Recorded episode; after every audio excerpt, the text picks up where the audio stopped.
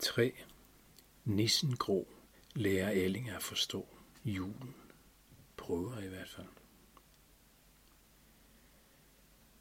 Det var sidste år ved juletid. Julemanden, mor og mig var ude i gården og hugge brænde. Det var koldt, men vi havde godt med tøj på. Mor var ved at skille julemanden ud, fordi han havde åbnet blusen i halsen. Hun sagde, at han skulle dække sin hals til, for han skulle være klar til den lange tur i kanen julenat. Og han sagde, visse vasse, jeg har jernhelbred, og desuden dækker min store hvide skæg godt. Medmindre du lige har lyst til at flette det. Han skulle altid drille lidt for meget, og han var altid syg lille juleaften. Jeg sad hen ved bænken og øvede mig i at knække tændstikker med tre fingre. Nissen, som vi kaldte grå, fordi han altid havde en grå bluse på, sad og holdt en ælling om halsen.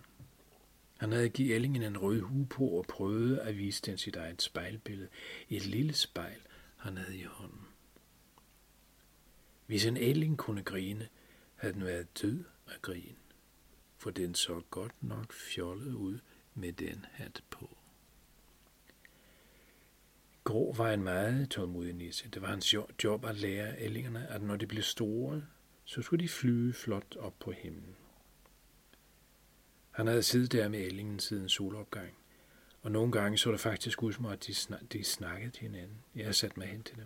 Han sagde, at det var meget vigtigt at tage dem med i skole, før de var helt vågne, og præcis to og en halv uge før de skulle flyve første gang. Ellers måtte man vente en hel måned. Han snakkede lidt mærkeligt, ligesom, lidt ligesom hans læber var lidt for store. Han havde stor tyk næse, som der kunne lyde ud af, når han trak vejr igennem den. Hans øjne var rare at kigge ind i. Det var ligesom, om man kunne se enormt langt ind i dem. Og man kunne se lande langt væk. Og han fortalte alt det sære historier fra fjerne steder, han havde besøgt. I dag fortalte han om dengang, han var i Polynesien. Det var her, han havde fået sin første ælling. I forhold til ham var de meget store. Han var jo en nisse og en lille en af slagsen. Det er de tit, de nisser, der kan det spændende magi. Han var en gammel nisse nu, men dengang han havde mødt julemanden for cirka 350 år siden, var han kommet flyvende på en ælling, der var så grim, at julemanden var kommet til at grine. Det havde Grå hørt og var straks landet for at høre, hvordan han, hvorfor han grinede så højt, hvor man dog ikke kunne vise lidt hensyn. Det var en skam, synes julemanden, at han havde såret ællingens og grås følelser. Han inviterede straks dem begge ind til varm jule med øl og middagsmad. Dengang havde Grå altid et mægtigt grønt halstørklæde på, når han fløj. Det blafrede vildt, og hans skæg delte sig på midten i vinden. Halstørklædet havde sat sig fast i døren, da det gik ind i køkkenet, og Grå var nær blevet slået om kul, da han ikke kunne komme længere. Det synes julemanden var så forfærdeligt pinligt, ovenpå det, at han havde grinet af dem. Så nu måtte han bede dem blive 18 år. Det havde det ikke sagt nej til, fordi de havde fløjet så langt de sidste par, dage, par uger. Og julemanden havde jo ikke haft noget imod et selskab.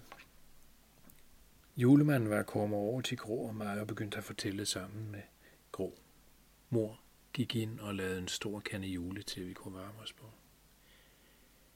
Den te kom nu aldrig til, ud til os. For så var der lige noget mad, der skulle sættes over, og noget strikketøj, der lå i vejen, og lidt legetøj, der skulle lægges på plads.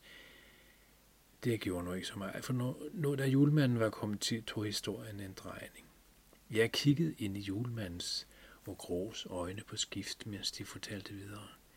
Jeg blev helt opslugt. Det var ligesom om der var musik til historien. De fortalte om, hvordan aftenen var blevet til nat, mens de havde byttet historier. Julemanden havde været meget interesseret den aften i Grås fortælling om, hvordan han havde fløjet med mere end 100 fugle på én gang. Han fortalte, hvordan han havde fået ideen om, hvor smukt det ville være, hvis ællingerne fløj rundt omkring i en V-form i hele Danmark, ja hele verden, i dagene efter jul. Han havde været så opslugt af det, at han havde taget det op på julemændenes årsmøde. I dag findes der nisser i hele verden, som Grå har lært at tale med ællinger. Men Grå var blevet gammel nu, og det knep mig at få tingene gjort til tiden. Men det bekymrede ikke julemandens spor, for Grå var hans ven, og han holdt uendelig meget af ham alligevel.